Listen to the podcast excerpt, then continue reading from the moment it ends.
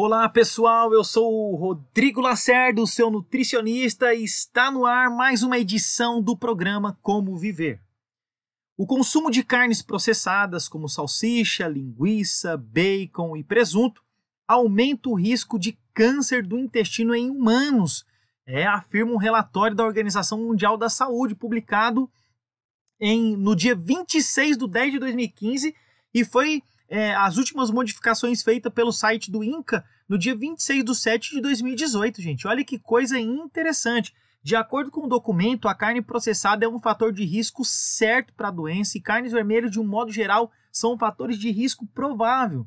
As carnes processadas agora elas estão classificadas no grupo 1 de carcinogênicos para os quais há evidência suficiente de ligação com câncer. Na mesma classificação estão também o tabaco, o amianto, fumaça de óleo diesel. Olha que coisa interessante. Olha onde se enquadrou as carnes, pessoal. Fumaça de óleo diesel no tabaco, né? Tá na mesma classificação. O relatório foi feito pela Agência Internacional de Pesquisa em Câncer, a, a, com a sigla LARC, né? Em artigo publicado na revista científica no The Lancet, pesquisadores da LARC definem a carne processada como produtos transformados por salgamento, curagem, fermentação, defumação e outros processos para realçar é, sabor ou melhorar a preservação. Estudo de meta-análise, que avaliou diversos outros estudos, estima que cada porção diária de 50 gramas de carne processada aumenta o risco de câncer coloretal em 18%. E esse tipo de câncer é hoje o segundo mais diagnosticado em mulheres e o terceiro em homens, e está matando 694 mil pessoas por ano.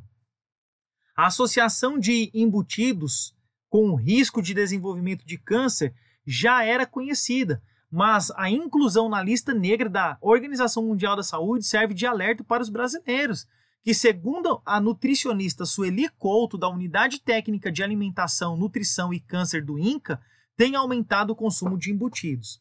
Mesmo aqueles produzidos aí a partir de carnes brancas, como peito de peru defumado, né? E outros aí são prejudiciais à saúde.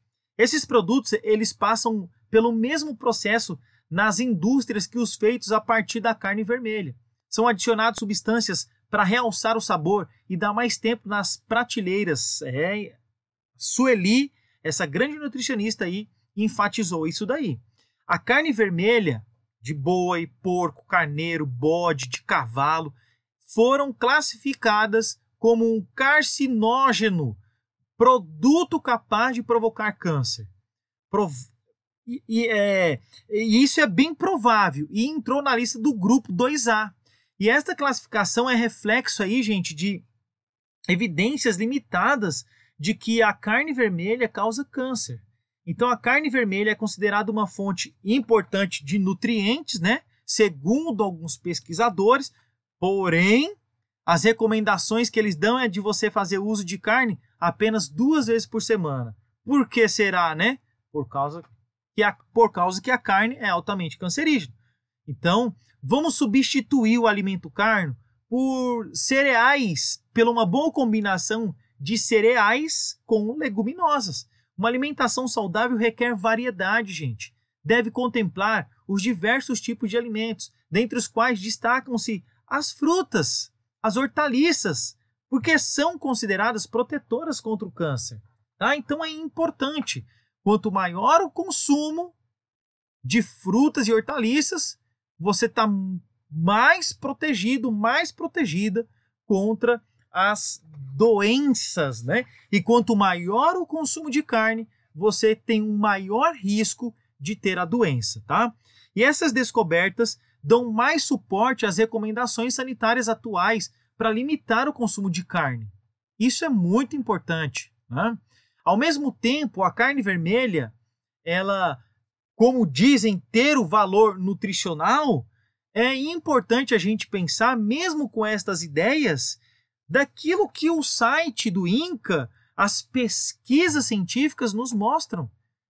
Por que, que será que as pessoas falam que é tão nutritivo? Por causa da proteína, a gente não precisa da proteína da carne. Você pode usar a proteína de uma boa combinação de alimentos naturais, usando cereais, o amaranto, a quinoa, o arroz integral, a aveia, você pode usar das leguminosas, o feijão, o grão de bico, a ervilha, né, a soja orgânica, a, a lentilha. Então são, uma, é, são alimentos combinados, variados, que vão te dar os aminoácidos essenciais que você precisa ter para a sua saúde. Então, qual é o segredo da boa saúde? O segredo da boa saúde é você variar, é você ter uma rotatividade nos alimentos in natura, nos alimentos naturais que Deus nos deixou. Bom, eu quero também é, ler um texto da palavra de Deus com vocês, que está em 3 João, capítulo 1, verso 2. Amado, desejo que te vá bem em todas as coisas e que tenha saúde, assim como bem vai a tua alma. Olha que coisa interessante. O plano de Deus é que todos nós desfrutemos da boa saúde. E ele não nos deixou no escuro. Ele não nos deixou sem o conhecimento de como deveríamos proceder para termos uma qualidade de vida, um estilo de vida diferenciado e termos uma boa saúde. É simplesmente, simplesmente obedecendo às leis fixas, às leis da natureza. É um bom exercício físico, uma boa qualidade de sono, uma boa alimentação, um bom banho de sol, né? Um banho de sol, vitamina D é muito importante. Beber água é fundamental. Ter muita confiança em Deus, praticar a temperança. São coisas importantes que nós fazemos que vão, sim, e simples, né? E simples que vão nos trazer muito mais saúde. Eu espero que você entenda isso Coloque no seu coração, 100% no seu coração, e passe a colocar em prática um estilo de vida diferenciado, que vai te trazer saúde, que vai te trazer qualidade de vida e vai te dar não só saúde física, mas também saúde mental e espiritual. Que Deus abençoe a todos vocês. Eu sou o Rodrigo Lacerda, o seu nutricionista, e foi mais uma edição do programa Como Viver.